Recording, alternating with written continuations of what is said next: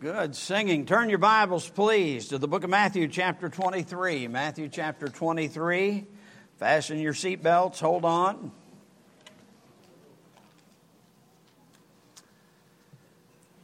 Matthew, chapter 23. We're going to begin reading in verse 23. Jesus is speaking. Woe unto you, scribes and Pharisees, hypocrites!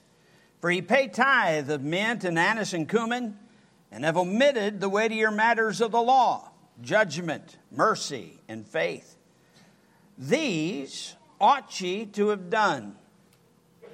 Underline that. These ought ye to have done. If you miss that phrase, you miss what he's saying. Notice he goes on to say, and not to leave the other undone. Ye blind guides which strain at a gnat and swallow a camel. Woe unto you, scribes and Pharisees, hypocrites, for ye make clean the outside of the cup and of the platter, but within they are full of extortion and excess. Thou blind Pharisee, cleanse first that which is within the cup and platter, and the outside of them may be clean also. Woe unto you, scribes and Pharisees, hypocrites, for ye are like whited sepulchres, which indeed appear beautiful outward, but are within full of dead man's bones and of all uncleanness. Even so, ye also outwardly appear righteous unto men, but within ye are full of hypocrisy and iniquity. The text comes from verse 24 when he says, Ye blind guides which strain at a gnat and swallow a camel. I want to preach this morning on a nice bowl of bugs. Let's pray. Father, we come to you in the name of the Lord Jesus, and I plead this morning for the filling of the Holy Spirit of God that as I preach, your word will go forth in power. I recognize, Lord, my inability to speak to the hearts of men and women. Only the Holy Spirit of God can take the Word of God deep into the hearts. And I plead with you to do that today. For those that are lost, convict them of the sin of, uh, of sin, of righteousness, and of judgment. Turn their hearts to you. For those who are saved, God challenge us in our heart attitude toward the Word of God that we understand that you mean exactly what you say. Have your way in every life, and we'll thank you for it. In Jesus' name, amen. I hate swallowing bugs. Don't even like the idea of swallowing bugs. I have swallowed flies before. I'm sure I probably swallowed a few gnats too, but especially flies. I remember one time I was preaching at Hilltop Baptist Church over in Dickson, Tennessee. It was on a summer night and it was hot. They were having a tent meeting. About 50 yards away from that tent was their auditorium with air conditioning. And we were seated, we were under a tent, blistering hot, and on top of that, they set up light bulbs, 100 watt light bulbs in different places around the tent to make it even hotter. And of course, the light bulbs drew the flies. And as a preacher, it's really tough for you to pay attention to your own preaching when you're trying to keep the flies out of your mouth. And you can't preach in a situation like that with a, without at least one flying into your mouth before you're done. Now, the amazing thing is, there are people across the world who eat bugs on purpose. I've seen those travel channels where they go to some of those marketplaces. Matter of fact, I've been at some marketplaces, for instance, when I was over in Uganda, that good night, the stuff that they, I mean, they had bugs that came extra with the meat that was hanging there at the butcher shop. Uh, just all kinds of what I consider to be very nasty stuff. But I mean, you can go into some of these markets in different countries and you can buy fried cockroaches, you can buy fried tarantulas. People and scorpions. You can buy fried scorpions. And this is amazing. I got to looking on the internet just uh, yesterday, as a matter of fact. Do you know that from Amazon, you can order, no joke, a bag of mixed bugs? And on the bag, it says edible inset bag of mixed edible bugs, grasshoppers, crickets, silkworms, and sago worms for only $14.99. That's for five ounces of bugs. On the packaging, it goes on to say uh, that no added colors or preservatives. oh, I feel safe now. Boiled and dehydrated, not fried. Now, even though I, this is a true story, you can get on Amazon, you'll, you'll find it. That's where I found it at. Uh, do not buy me that as a gag gift. You all my witnesses. Don't even buy it as a serious gift because I'm not going to eat it. Now, truth is, if I find a bug in my mouth, I do my best to get rid of it. I don't care how small the bug is. I don't like, even if I would never notice it, I don't want to eat a bug. You understand what I'm saying? I'm going to strain at gnats. But I'm not going to, I'm not going to drink a camel either. I mean, with all their fur, they get in your water. That's going to be a problem. I'm going to strain the camels as well. Now, Jesus is teaching a lesson actually in chapter 23 of the book of Matthew uh, he is rebuking the Pharisees and he is rebuking the scribes because there were certain things that they were just absolutely death on, and other things that they should have been obedient to that they were not obedient to. Now, today's people interpret this passage to say that you should never strain at gnats. And he's not saying that. As a matter of fact, he doesn't even come close to it. If you get back to verse 23, Woe unto you, scribes and Pharisees, hypocrites, for ye pay tithe the mint, anise, and cumin. He's not saying that you shouldn't pay tithe, for he goes on to say, These ought ye to have done. But not left the other undone, weightier matters of the law, like judgment, mercy, and faith. In other words, to obey part of the Word of God and not obey the other parts of the Word of God, you're still wrong. Right. Yes. Do you understand? Had they not paid the tithes, and I'm not preaching on tithing right now. Once, don't go out of here saying he's preaching on tithing. Jesus was preaching on tithing. I'm not. I'm just giving the example of what he said here. He's not saying they weren't to tithe. He even says you were supposed to do that. But you've omitted other matters of the law, weightier matters of the law, and think somehow that you are spiritual. We like to look at people who aren't doing the things that we're doing, therefore, we're better Christians. No, it doesn't work like that. We're to obey in everything that God says in His Word. And the Lord Jesus makes that plain. For instance, turn over to Matthew chapter 5, earlier in the same book, Matthew chapter 5. Notice the Lord Jesus beginning in verse 17. Matthew chapter 5, verse 17, Sermon on the Mount, he says, Think not that I am come to destroy the law of the prophets. I am not come to destroy, but to fulfill. For verily I say unto you, till heaven and earth pass, one jot or one tittle shall in no wise pass from the law, till all be fulfilled. Now notice this. Whosoever therefore shall break one of these least commandments, and shall teach men so, he shall be called the least in the kingdom of heaven. In other words, it's not by keeping the law that you go to heaven. But if you break the least of the commandments and you teach other men to break it, there is a consequence. You'll be called least in the kingdom of heaven. Still going to heaven, but you're least in the kingdom of heaven. Then he says this But whosoever shall do and teach them, the same shall be called great in the kingdom of heaven. Did you notice the great in the kingdom of heaven has to do with being obedient to the least of the things and teaching men to obey God in the least things. Now, to me, it's always, and you've heard me say this before, it's amazing to me that Jesus never told us what the least of the commandments was, and he never told us what the greatest of the commandments was. Now, I think I figured it out.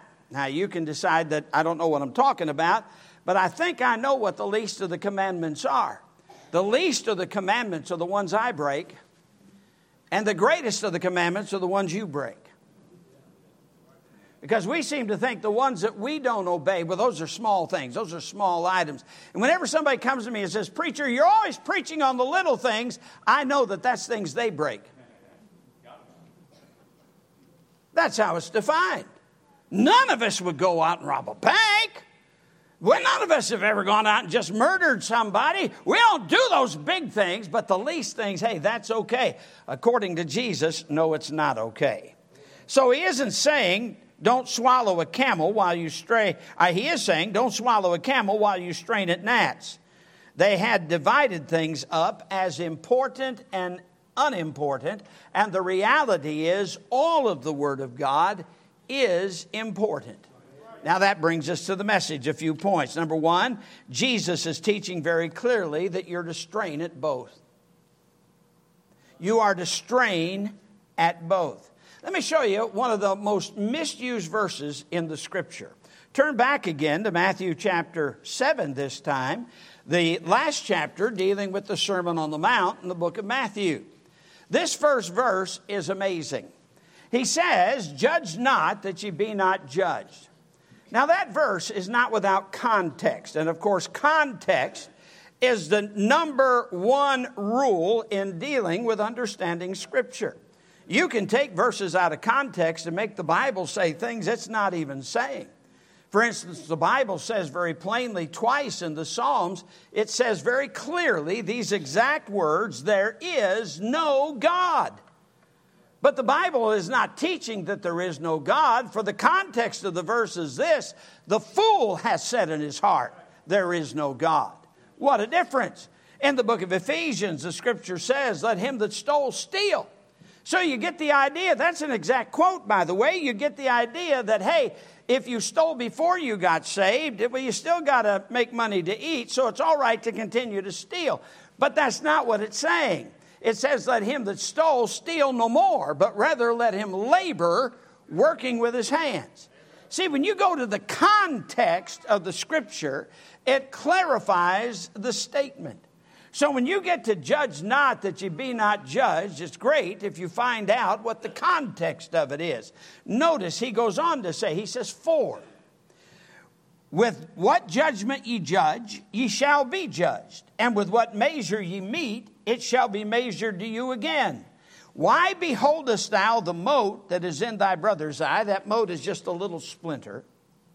But considerest not the beam that is in thine own eye. So if we stop right there, we get the idea that if we have a brother that has a, a little splinter in his eye, we're not to help him. He's just going to have to live with it, he's going to have to put up with it because we're not allowed to help him. But that's not what he's saying. For he goes on, Or how wilt thou say to thy brother, Let me pull out the mote out of thine own eye, and behold, the beam is in thine own eye?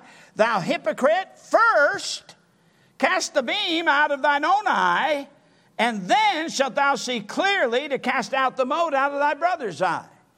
Make sure that you don't have a greater problem. There are a lot of hypocrites like that all around Madison, Alabama. Matter of fact, I would say every city in the world. And they'll look on church people and they'll see some fault with some church member and say, Well, I don't think a Christian ought to act like that. Well, these people don't even know Christ. They don't go to church. They don't tithe. They don't give. They don't seek to obey the word of God. They're a bunch of hypocrites. And before they complain about Christians, they need to get the beam out of their own eye. You see, when you look at the scripture in context, it makes all the difference in the world.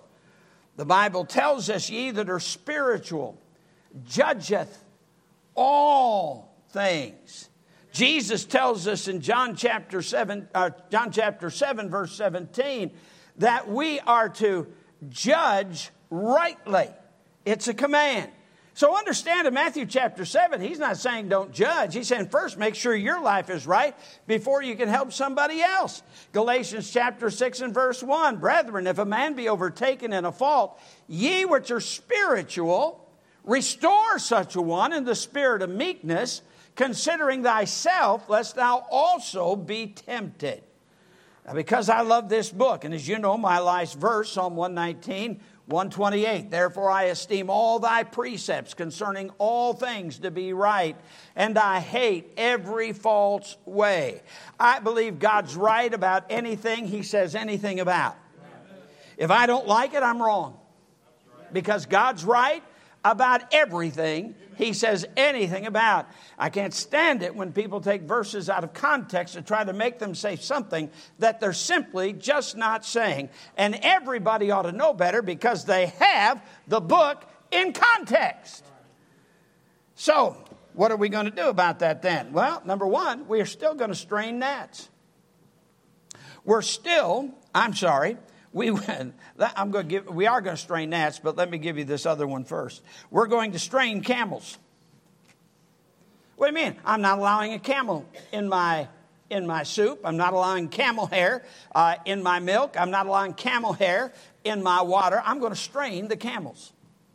You say, what are the camels? Well, he mentions a couple right here in Matthew chapter 23 when he says, and have omitted the weightier matters of the law, judgment mercy, and faith. We're going to stand for judgment, mercy, and faith. But those aren't, Jesus was not giving an all conclusive list of camels. For instance, take the doctrine of the, uh, the doctrine of Christ. That's, man, that's not a little thing, that's a big thing. This is not a matter of just simply opinion on the part of people, and it doesn't make any difference what you believe. Because if any man have not the doctrine of Christ, he is none of his. That's what the scripture says. Jesus Christ is God. I'm, see, I'm not going to swallow anything that says he's not God because he is God. John starts out the book of John. In the beginning was the Word, and the Word was with God, and the Word was God. Verse 14, and the Word was made flesh and dwelled among us and we beheld his glory as of the only begotten of the Father. When was the Word, who is God, made flesh? When Jesus came to this earth so they could die on the cross to pay for our sin. You've got Isaiah chapter 9 and verse 6 Unto us a child is born, unto us a son is given, and the government shall be upon his shoulders. And his name shall be called Wonderful Counselor, get it, the mighty God, the everlasting Father, the Prince of Peace. That's Jesus. Isaiah 43, verses 10 and 11. Hear my witnesses, saith the Lord, and my servant whom I have chosen, that ye may know and believe me and understand that I am He. Before me there was no God for me, neither shall there be after me. I, even I, am the Lord. Now, wait a second. That Lord there is in all capitals, and whenever you see Lord in all capitals in the Old Testament, it is always the word Jehovah. I and I am the Lord, Jehovah. And he says, and beside me there is no Savior. Jehovah says he's the only Savior. Well, Jesus says in, uh, or the Bible says in Titus 2.13, looking for that blessed hope and the glorious appearing of our great God and Savior. Jesus Christ. Jesus Christ is God. Jesus Christ is the Savior. In John chapter 14, Philip said to Jesus, Lord, show us the Father, and it sufficeth us. Jesus answered and said unto him, Have I been so long time with you, and yet thou hast not known me, Philip? He that has seen me has seen the Father. How sayest thou then, Show us the Father? Jesus said in John chapter 10, I and my Father are one. And it says, Then the Jews took up stones again to stone him. Jesus answered them, Many good works have I showed you from my Father. For which of these works ye stoned me? The Jews answered him, For good work we stone thee not, but for blasphemy, because that thou being a man, makest thyself God. They knew who Jesus was claiming to be. He is God. And if you don't believe in the deity of Christ, you are lost, you are on your way to hell, because only Jesus Christ is the one who is God. Not only that, He's the only way to heaven. Jesus said in John 14, 6, He said, I am the way, the truth, and the life, and no man cometh unto the Father but by me. The apostle Peter agreed with that when he preached in Acts 4:12, neither is there salvation in any other, for there is none other name under heaven given among men whereby we must be saved. Mohammed can't save anybody. Buddha can't save anybody. The millions of the Hindu gods all put together can't save anybody. There is only one name by which you can have salvation, and that is the name of the Lord Jesus Christ. He is it. Why? Because He's the only one who could pay our sin debt. All others have been sinners themselves, but not Jesus. He came, never disobeyed God one time. He fulfilled all that God had to say in His Word. Had He sinned even one time in word, thought, deed, He could not be the Savior. But thank God, without blemish and without spot, the sinless Son of God died on the cross to pay our sin debt, rose from the dead three days later, and gives eternal life to all that put their trust in Him. You see, that's a camel that we're going to take a stand on. We're not accepting anything that teaches any other thing about Jesus Christ. We believe it completely. We believe His Word. By the way, we also stand on the gospel. We're not going to accept the camel of a false gospel. And the Bible's very plain about what the gospel is. Now, I know for many of you this is simply a review, but it's good to hear it again. It's good for visitors to hear it. I mean, after all, you need to know what the gospel is. If you don't know what the gospel is, then how are you going to know how to get saved?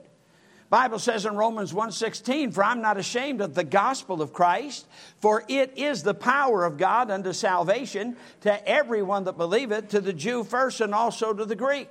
So turn over to 1 Corinthians chapter 15. 1 Corinthians chapter 15. Notice beginning in verse 1. Paul is writing to a confused church. Matter of fact, he tells us a little bit later in this chapter how say some of you that there is no resurrection? They actually had people in the church that had swallowed a camel. They didn't believe in the resurrection, the bodily resurrection of Christ. But notice he says, in moreover, brethren, I declare unto you, notice the term, the gospel. Need to notice what we're talking about. I declare unto you the gospel which I preached unto you, which also ye have received, wherein ye stand, by which also ye are saved. Yeah, he gets saved by the gospel.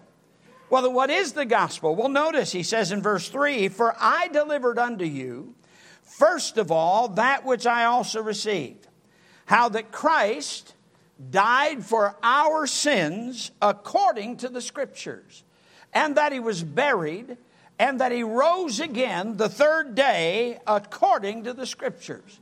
What is the gospel? Christ died for our sins according to the scriptures. He was buried. He rose again the third day according to the scriptures. You see, it's why the disciples preached over and over again in the book of Acts that Jesus is the Christ. And part of the subject, part of the main subject of that first message on the day of Pentecost and throughout the book of Acts with the other apostles, they were preaching that he rose from the dead and they proved it from the Old Testament scripture that that's what God had prophesied. In John chapter 2, Jesus said, Destroy this temple, and in three days I will raise it up. The Jews said, 40 and six years was this temple in building, and wilt thou rear it up in three days? You see, they thought he was talking about Herod's temple there in Jerusalem. But the next verse says, But he spake of the temple of his body. He rose bodily from the dead on the third day. Those that teach something other than the death, burial, and resurrection for salvation, I got news for you. They've swallowed a camel. And we're going to strain that camel. We're not going to allow that. We're not going to allow it in the church. Not going to happen. We're standing for the purity of the gospel of Jesus Christ. By the way, we're not going to change how a person get or swallow how a person gets saved. That's different from what the Bible teaches. The Bible's very plain about what it takes to get saved, and he says it in so many ways. He makes it so plain. You say, Well, preacher, I don't argue about religion. You must not believe much. Because there are things which we are to stand for. Just read the book of Jude. Matter of fact, just read the first three verses in the book of Jude. But I want you to turn over to the book of Acts, chapter 15. The Apostle Paul and Barnabas come back from their first missionary journey. And it's hard to believe But here we are in the early days of the church. They've gone out, they've won a bunch of people to Christ, they've started several churches. And when they would leave a city, there were a group of people that came in and said, Oh, you believe what Paul said? That's fine, but that's not enough. You've got to, you've got to obey the law of Moses and be circumcised according to the law of Moses, or you can't go to heaven. So I want you to notice in chapter 15, and certain men which came down from Judea taught the brethren and said, Except ye be circumcised after the manner of Moses, ye cannot be saved. When therefore Paul and Barnabas had no small dissension or disputation with them, they determined that Paul and Barnabas and certain other of them should go to Jerusalem unto the apostles and elders about this question. And we find them doing that when they get back. But notice God's terminology here. They had no small dissension or disputation with them. Why? There is only one gospel. Any other gospel simply keeps people on the road to hell. And Paul got so uh, stirred up about this. Turn over to Galatians chapter 1. Galatians chapter 1.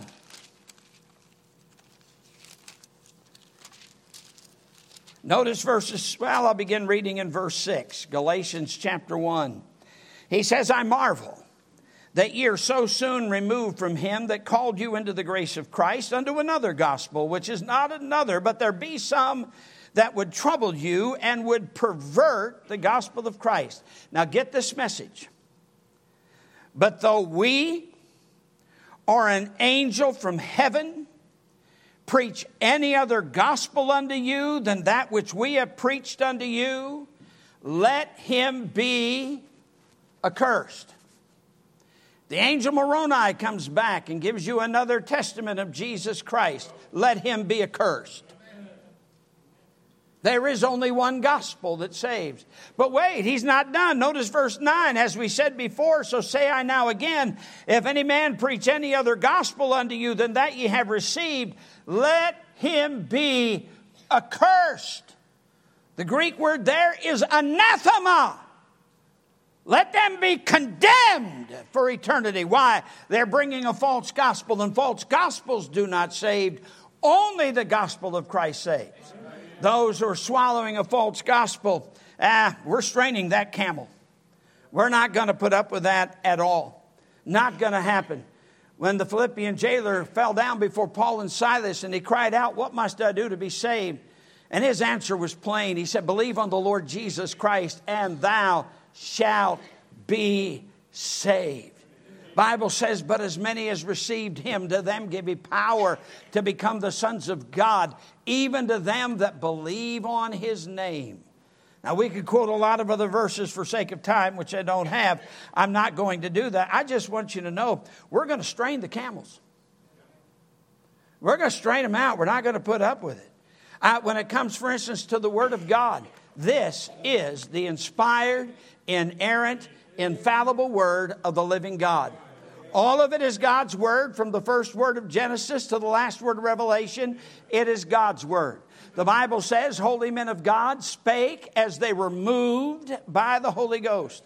The Bible says in 2 Timothy chapter 3, beginning in verse 16, all scripture is given by inspiration of God and is profitable for doctrine, for reproof, for correction, for instruction in righteousness, that the man of God may be perfect, thoroughly furnished unto all good works. You see, this book is God's book. We're not accepting anything else. We're not, we're not accepting doctrine and covenants. We're not accepting the pearl of great price. We're not accepting any of the holy books. We're not accepting the Quran. This book is God's book right here. This book is true. You say, Well, I don't think I'd say anything about the Quran. Hey, this is a Christian church. We don't, we don't believe in Chrislam. Man, we hold to thus saith the Lord. God's word. Anything else is false. Uh, these people want to come at you with all these different translations. It does make a difference what the book says. I want a book. Jesus said, uh, Man shall not live by bread alone, but by every word that proceedeth out of the mouth of God. I want a Bible where the words are translated. You go ahead and you take your NIV or ASV or any of the other, other things that are out there, and every one of them use a dynamic equivalency in their translation. You say, What is that? Well, they'll read the verse in the quote unquote original language. Many times they're using the wrong text to begin with. And then they'll say, All right, now what is he saying? Not what does it say, but what is he saying? And then they'll write out what they think he's saying. And they want to write, out, write it out in a language that doesn't include the these and the thous, because we all know we can't really read the these and the thous. Now, I've got a King James Bible translator. Here it is, right here. Thee and thou mean you. Thee and thou mean you. Not difficult to understand. Their problem has never been that they couldn't understand the King James. Their problem has always been they don't like what it says. You say, but but they're just changing some of the words. Hey, you change the words, you change the thoughts. God has exalted his word above his name, the scripture says. You better be careful how you handle the word of God. This is God's word. You see, those that come in with other translations, sorry, we're straining that camel out of there. We're not allowed, that's a camel. That's a big deal when you start talking about the Word of God. When it comes to baptism, baptism is only in the Scripture, it is only by immersion. Bible's very plain. Romans chapter 6, verses 3 and 4, that it pictures the death, burial, and resurrection of Jesus Christ. Sprinkling does not picture the death, the burial, and the resurrection of Jesus Christ. Besides that, the word baptismo itself, which is the Greek word translated baptism, actually transliterated baptism, means to immerse, to dip, to put into. It doesn't mean to lay aside, it doesn't mean to sprinkle. It means to immerse, to dip, to put into. That is New Testament baptism. And in the scripture, it is not for babies, it's only for believers. When people believe, they're to follow the Lord in believers' baptism. Now, we could go through the scripture in the book of Acts, and I can show you verse after verse where people got saved. There's a clear statement that they trusted Christ as Savior, and then they got baptized. Now, the book of Acts doesn't record the baptism of every individual. It does record the baptism of many, but here's the thing you don't find anybody that got saved in the book of Acts who refused to be baptized. Every one of them that got saved, not one time is there a refusal to be baptized. Now you start coming at me with, it was just so much simpler if we just sprinkle. It's got nothing to do with it. What does the word even mean? How did they do it in the New Testament? They went down into the water, came up out of the water. Hey, John was baptizing, here to Salim because there was much water there. You don't need much water if you're sprinkling. I can fill up a little 8, 16 ounce Coke bottle and sprinkle every one of you, but you wouldn't be baptized. Is this is a Bible believing church? We hold what the Scripture says. I don't hold this stuff mankind's trying to do with changing the very clear words of God. Now, someone might ask the question, what about tithing? Well, Jesus made it very plain here. The tithing, evidently, is a gnat. But I'm, I'm straining gnats too. And he said, These ought ye to have done. Bible teaches tithing. I believe in it. I'm not preaching right now. I'm just telling you I believe in it. I practice it. As a matter of fact, I'd be ashamed if all I did was tithe. I mean, man, if you're that much of a skinflint, keep it. God doesn't need it. And then answer to God when you get to heaven for why you robbed God. Just read Malachi chapter 3 about that, by the way, about robbing God. As I said, I'm not preaching on that also. I'm just simply saying we're going to strain the camels and we're going to strain the gnats as well. Oh, I've got to hurry. How did God look at His Word? Let me give you just a couple of examples. Turn over to the book of uh, Numbers chapter 15. Numbers chapter 15. Are you still with me? All right, Numbers chapter 15. If you're steaming right now, just haven't I given you what the book says? I mean, the book's just so plain, man. I just believe what it says. Numbers chapter 15. Now, to set it up, we'll not take the time to go back to the book of Exodus where God told them that they were to uh, they were not to do any work on the Sabbath day. And here they are. They're in the wilderness at this particular point and God has given them the law. The fourth commandment was in there. And I want you to notice in verse 35. Uh, I need to start a couple verses before that. Notice verse 32. And while the children of Israel were in the wilderness, they found a man that gathered sticks upon the Sabbath day. And they that found him gathering sticks brought him unto Moses and Aaron and unto all the congregation. And they put him in ward. That would be like a holding cell. They separated that man off. They have basically arrested him because he has done that which God said that he was not to do. They were not to work on the Sabbath day. And by the way, uh, these people are being honest. They're wanting to know what should be done to the man. Should anything be done to him? Because for a lot of people, this wouldn't seem like a big deal. I mean, really. He's gathering sticks he happens to be gathering the sticks on the Sabbath day, and God does not even tell us why he was gathering the sticks. Maybe he was gathering the sticks to clean up the yard out in front of his tent. Could be. Maybe he was gathering sticks because he got tired of tripping over in them in his front sidewalk. I don't know. Could be. Maybe he was gathering sticks to make things look a little bit better. After all, it was a Sabbath day, he had some free time. But God had said they were to do no work on the Sabbath day. So they put him in ward, and notice the scripture says in verse 34 because it was not declared what should be done to him. And the Lord said unto Moses, Now who's talking here? The Lord. That's the one who gave the word. The man shall be surely put to death all the congregation shall stone him with stones without the camp. And all the congregation brought him without the camp, stoned him with stones, and he died as the Lord commanded Moses. Now, a lot of people would say that God surely wouldn't kill him for a gnat. I don't believe God looked at it as a gnat. God told him not to do it. Now, we know from the book of Exodus, chapter 31, that the Sabbath was given for Israel throughout their generations. You say, why don't we worship on the Sabbath day? Because you see, Sunday, the first day of the week, commemorates his resurrection. The Sunday is not the Sabbath, Sunday is the Lord's day. You say, then, then why don't we keep the Sabbath? To keep the Sabbath on the Lord's, or to keep the Sabbath would mean not to work. All right, don't work on the Sabbath day. But wait just a moment. You see, that was given to Israel to commemorate the seventh day, the day of rest.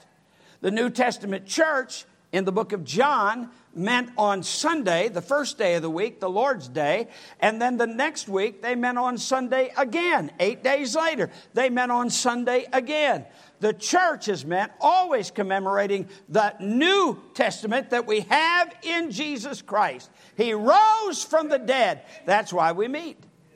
Now, I figured I'd answer those questions while some of you were thinking them, okay?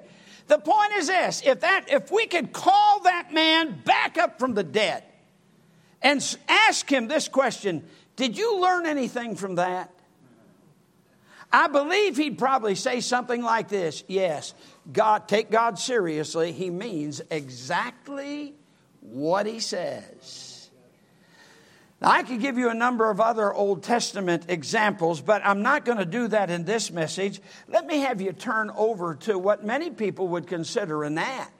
Over in 1 Corinthians chapter 11. 1 Corinthians chapter 11, and I am hastening. You're doing a good job. You're listening fast. I'm just not preaching fast enough. I've been in the South too long.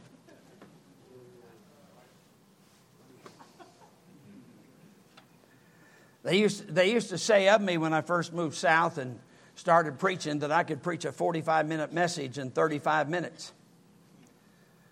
Man, now a 40 minute message takes me, takes me 55 minutes.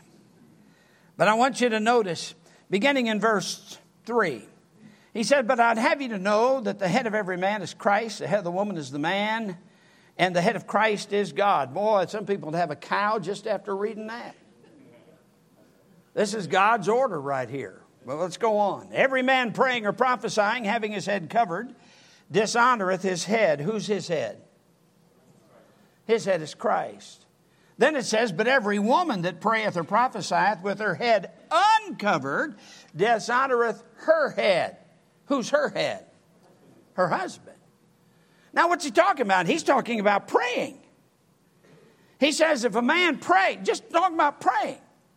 He doesn't say where. If a man prays and his head is covered, he dishonors Christ. I'd say dishonoring Christ is pretty serious. If the woman prays and her head's not covered, she dishonors her husband. Now, wait, let's go on.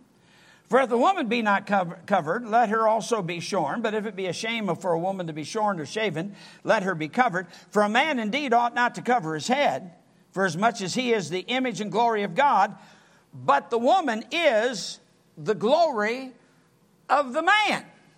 You understand? There was a difference in the purpose of the creation of male and female. Man, our society doesn't have a clue. God's had this in, in His eternal word for years. But we go on. For the man is not of the woman, but the woman of the man. You remember, God took the rib out of Adam and created a loudspeaker. No, He created a woman. Come on. Neither was the man created for the woman, but the woman for the man. For this cause ought the woman to have power on her head because of the angels. Nevertheless, neither is the man without the woman, neither the woman without the man in the Lord. For as the woman is of the man, even so is the man also by the woman, but all things of God. Now, notice what he says Judge in yourselves. Is it comely that a woman pray unto God uncovered? What is the obvious answer? No! After everything he's just said, the obvious answer is no. But wait, God looks on the heart. Man looks on the outward appearance. God's not blind, He sees the outward appearance too.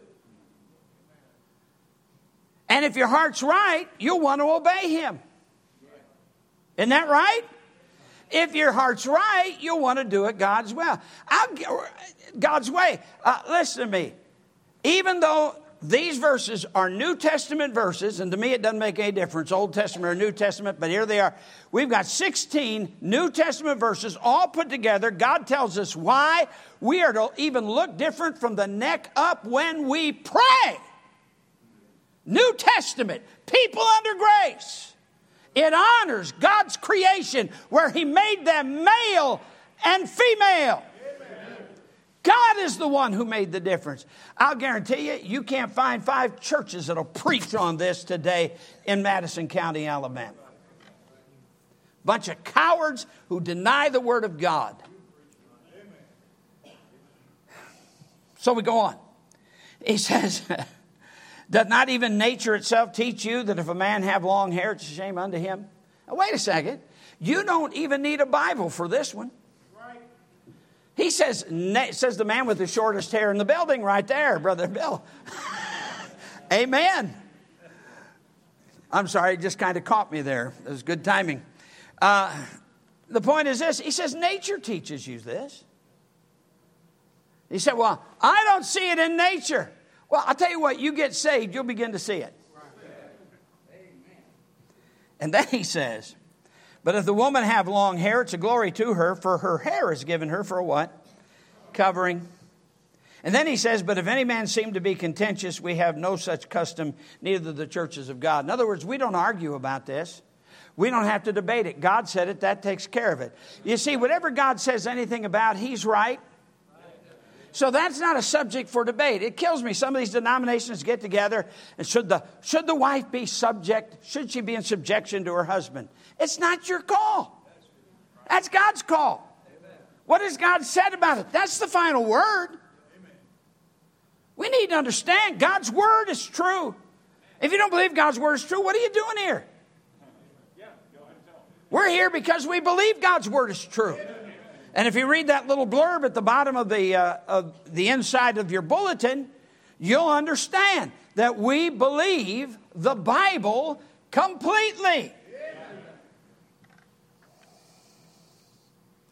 No, you see, God strained at gnats in the scripture, what a lot of people consider gnats.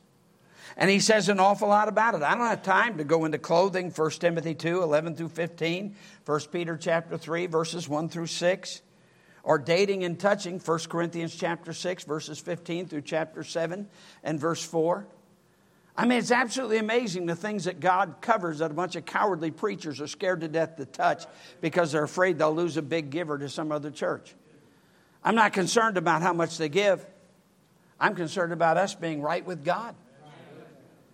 Because God wants us to strain at all that's false, whether it be the gnats or the camels. Do you know you're saved today? If you don't have that matter settled, you don't, you don't go through life thinking, hoping maybe that you're saved. You can have a know-so salvation. 1 John chapter 5, verse uh, 13. These things have I written unto you that believe on the name of the Son of God, that you may know that you have eternal life, and that you may believe on the name of the Son of God. You can have eternal life through Jesus Christ. Come to Him this morning. Christians, God dealing with your heart. Have you really got serious, gotten serious about being in this book and seeing what God says and simply following His word? I'm not going to be eating any bugs anytime soon. Let's pray. Father, we come to you in the name of the Lord Jesus. Dear God, deal with our hearts. I pray, Heavenly Father, if there's any here without Christ as their Savior, I pray they decide this morning to turn to Jesus. Lord, it's not about what verses we obey. It is about taking the Lord Jesus Christ Himself, the one who is God, the one who died for our sins, the one who rose three days later from the dead, taking Him as their Savior. I pray they'd come to Him and receive that free gift of eternal life. Lord, have your way, I plead, in every life today. For I beg it in Jesus' name, with our heads bowed and our eyes closed. How many can say this morning, simply by raising your hand, Well, thank God, preacher, if I died right now, I know that I'd go to heaven. Praise the Lord. Would you slip your hand up as a testimony of the Lord? You know you're saved. You know you're going to heaven when you die. God bless you. Thank you. Put them down. Now, if you could not raise your hand, you could get that settled today. I just quoted the verse. He says he's written these things so that you may know that you have eternal life. Is there someone in the auditorium who, by raising your hand, you'd be saying to me, Preacher, I don't really know if I died right now, I'd go to heaven. Please remember me in prayer. Would you slip your hand up? I'm not going to come to you. I'm not going to embarrass you, but I do want to pray for you. Preacher, pray for me. I don't know if I died right now, I'd go to heaven. Pray for me. Just slip your hand up. God bless you. Thank you. All right. See that hand? God bless you. Somebody else? Oh, listen, God wants you to be saved. The wages of sin is death, but the gift of God is eternal life through Jesus Christ our Lord. He's not willing that any should perish, but that all should come to repentance. You come to Christ today, He'll give you eternal life. And I'll pray for that one. Any others? Preacher, pray for me. I don't have this matter settled about going to heaven when I die, but I want to know for sure I'm going to heaven. Please pray for me. Somebody else? Are there some Christians this morning that by raising your hand you'd be saying to me, Preacher, I know I'm saved, but I also know I've not been seriously walking in obedience to God's word. Please pray for me. Would you slip your hand up, child of God? Would you do that? God bless you. Several hands around the auditorium, several hands. This is all serious to God. Make it serious to you too. If we confess our sins, He is faithful and just to forgive us our sins and to cleanse us from all unrighteousness. Have your way in every heart now today. There's at least one in the auditorium and probably more who need Christ as their Savior. I pray they'd not put it off, but come and get this matter settled. Jesus said, All that the Father giveth me shall come to me, And him that cometh to me, I will in no wise cast out. If they'd just come to Jesus, he'd save them. Lord, deal with their hearts, please, today. I pray for saved people. You've dealt with a number of hearts about things in their life where they really need to get some things right with you. I pray that they'd come today and use it from as an old fashioned mourner's bench. Please, Lord, deal with our hearts. In Jesus' name I ask it.